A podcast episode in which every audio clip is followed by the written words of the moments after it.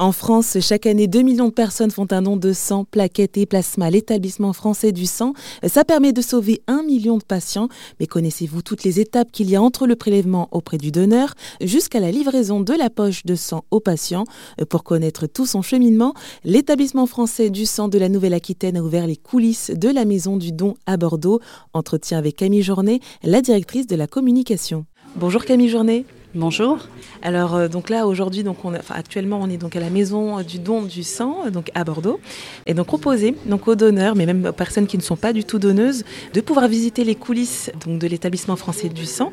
Euh, pourquoi cette initiative? Alors ça fait partie euh, d'un travail important de sensibilisation et on sait surtout que les donneurs, même des donneurs fidèles, ont toujours un besoin d'information. Ils ont besoin de, savoir à quoi va servir leur don parce que finalement ils n'ont que la partie visible du prélèvement, les étapes de leur parcours. Ça, ils savent bien comment ça se passe. Ils savent moins ce qui se cache derrière euh, bah, leur don, cette poche qu'ils ont, euh, qui, qui, est là grâce à leur générosité. Et donc, euh, c'est l'occasion de leur faire découvrir, de les faire rentrer sur le plateau de préparation. Et donc pendant près d'une heure, donc on, visite donc les coulisses et il y a différentes étapes. Alors en résumé, est-ce que vous pouvez nous dire euh, les personnes que vont rencontrer euh, donc les participants? Donc en fait, les donneurs se retrouvent sur le plateau de préparation. Donc on va rencontrer toutes nos équipes d'agents de préparation, la responsable du plateau de préparation, et donc vont euh, découvrir que toutes les poches viennent de l'ensemble du territoire de la Nouvelle-Aquitaine sur ce plateau de préparation. Elles vont être préparées. Alors il faut savoir par exemple dans une poche de sang total. Il y a plusieurs euh, composants produits sanguins. Il y a du plasma, il y a des plaquettes, il y a des globules rouges. Et aujourd'hui, dans la transfusion, on ne, transfuse pas tous les produits sanguins. On va transfuser ce dont a besoin euh, le patient. Donc ça nécessite qu'on sépare ces produits sanguins.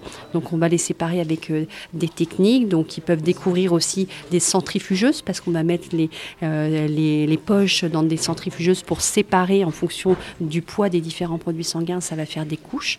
Et chaque produit sanguin sera ensuite traiter d'une certaine manière, conserver une, durée euh, spécifique et à une température spécifique. Ce qui permet aussi d'expliquer aux donneurs pourquoi on les sollicite aussi souvent, parce qu'ils se rendent compte qu'effectivement, bah, la péremption, il y a une péremption.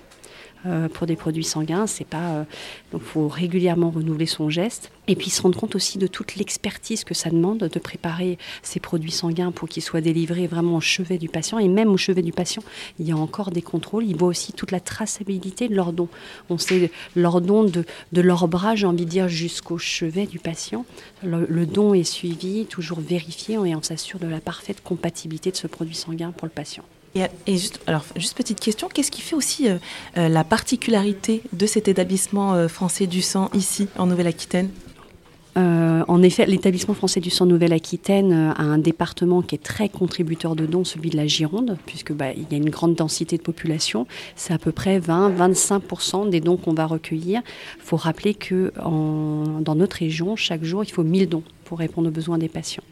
Donc euh, ici, ça va être 20-25% de ces 1000 dons, c'est pas rien. Et euh, c'est en venant tous les jours euh, dans les maisons du don, en venant sur les collectes mobiles qu'on peut faire dans les différentes villes de Bordeaux Métropole et de la Gironde, que les Girondins peuvent se mobiliser.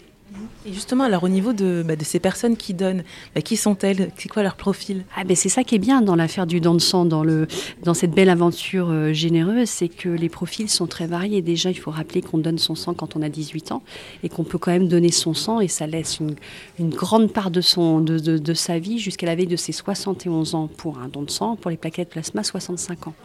Donc on a tout type de profil. On va avoir euh, des... Alors il y a un peu plus de femmes, 52% de femmes, 48% d'hommes, et ça on le savait que les femmes sont très, euh, très, euh, on va dire, proactives en matière de santé. Souvent, elles entraînent aussi euh, avec elles dans cette démarche. Bon, on va dire que c'est quasiment kiff-kiff. Et puis, on va avoir des jeunes, des moins jeunes. Alors, on sait que la moyenne, c'est plutôt des, des, donneurs de plus de 40 ans. Mais ce qui est intéressant de retenir, c'est que 30% des donneurs ont moins de 30 ans. Donc, euh, et à nous aussi de donner envie à la jeunesse de, nous rejoindre et d'engager. C'est sûr que plus tôt un donneur s'engage dès ses 18 ans, plus bah, il va donner euh, jusqu'à ses 71 ans s'il n'a pas de problème de santé. Donc nécessairement, c'est c'est une bonne chose pour les patients. Mais voilà, on a tout type de donneurs, des citadins, des gens qui sont plutôt en milieu rural, des gens qui vont donner régulièrement, des gens qui vont préférer donner leur plasma, leur sang, d'autres qui vont faire les trois dons. Donc chacun va trouver, en fonction de sa disponibilité, de son groupe sanguin, de sa particularité, à l'expérience du don qui lui correspond. Ah, et juste avant qu'on commence l'entretien, vous disiez que euh, les Français euh, sont en faveur du don du sang, mais ils ne sont pas beaucoup à donner. Effectivement, 96% euh, des, Français en âge de donner déclarent qu'effectivement ils sont complètement favorables au don de sang. La réalité, elle est tout autre puisque 4% des Français en âge de donner, encore une fois 18 ans, 71 ans, donnent leur sang. Alors ça montre qu'il y a encore un gros travail de sensibilisation à faire, euh, un travail aussi de transmettre ce geste hein, de génération en génération. Ça se faisait peut-être plus il y a quelques années. Euh, aujourd'hui, les parents essayent de transmettre. Parfois ça fonctionne, parfois ça fonctionne pas, mais on voit quand même régulièrement des jeunes qui fêtent leurs 18 ans avec leurs parents et qui viennent donner, et c'est très chouette. Et comment est-ce que vous pourriez alors expliquer alors ce gap qu'il y a entre la volonté et les actes? Parce qu'il reste toujours euh, un vrai sujet pour, pour les gens, même si c'est euh, un sujet qu'on peut quand même assez vite régler, c'est le temps la disponibilité qu'on accorde au don de sang.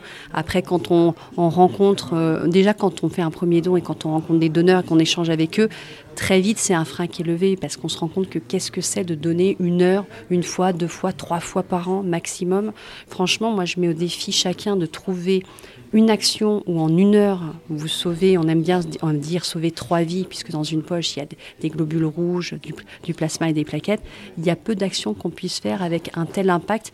Et on a quand même de jeunes générations qui cherchent, qui sont en quête de sens, qui veulent avoir des actions à impact positif, au même titre qu'ils s'engagent en faveur de l'écologie, euh, quand ils vont faire des collectes de déchets euh, euh, sur les plages, etc. Le don de sang doit s'inscrire pleinement dans ces actions.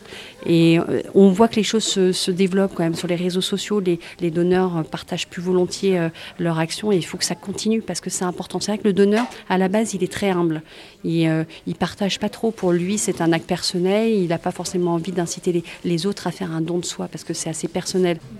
Et je suppose aussi que le fait d'ouvrir comme ça euh, les coulisses euh, de l'établissement français du sang, bah, ça va permettre aussi que les gens peut-être aient, moins peur pour ceux qui n'osent pas franchir ce pas, parce qu'ils savent finalement bon, bah, que, tout est bien contrôlé, que tout est stérilisé, que tout est bien encadré, quoi, finalement. C'est vrai qu'on a, on a accueilli, on accueille euh, des, personnes qui ne sont pas encore des citoyens, qui ne sont pas encore donneurs, qui s'interrogent encore, qui, ont besoin de, comme vous le dites, d'être assurés, de savoir que tout est, tout est, tout est contrôlé, ont besoin de savoir à quoi va servir leur don et nécessairement, bah oui, ouvrir les coulisses et avoir la confirmation qu'il y a plein de verrous de sécurité, euh, comprendre quels sont les besoins des patients euh, en face, rencontrer d'autres donneurs parce qu'on réunit autant des donneurs de sang, de plasma, de plaquettes, donc ça crée une, une énergie euh, collective et donc c'est chacun ressort effectivement assez euh, convaincu, euh, pour pas dire complètement convaincu, qu'il faut passer le pas. Et finalement, souvent, ce sont des petits freins qu'on lève assez facilement. Eh ben, merci beaucoup Camille Journet de m'avoir accueilli donc à la Maison du Don du Sang à Bordeaux et de m'avoir ouvert aussi les coulisses de l'établissement français du sang. C'était un plaisir d'accueillir Erzen. Euh, C'est important que les médias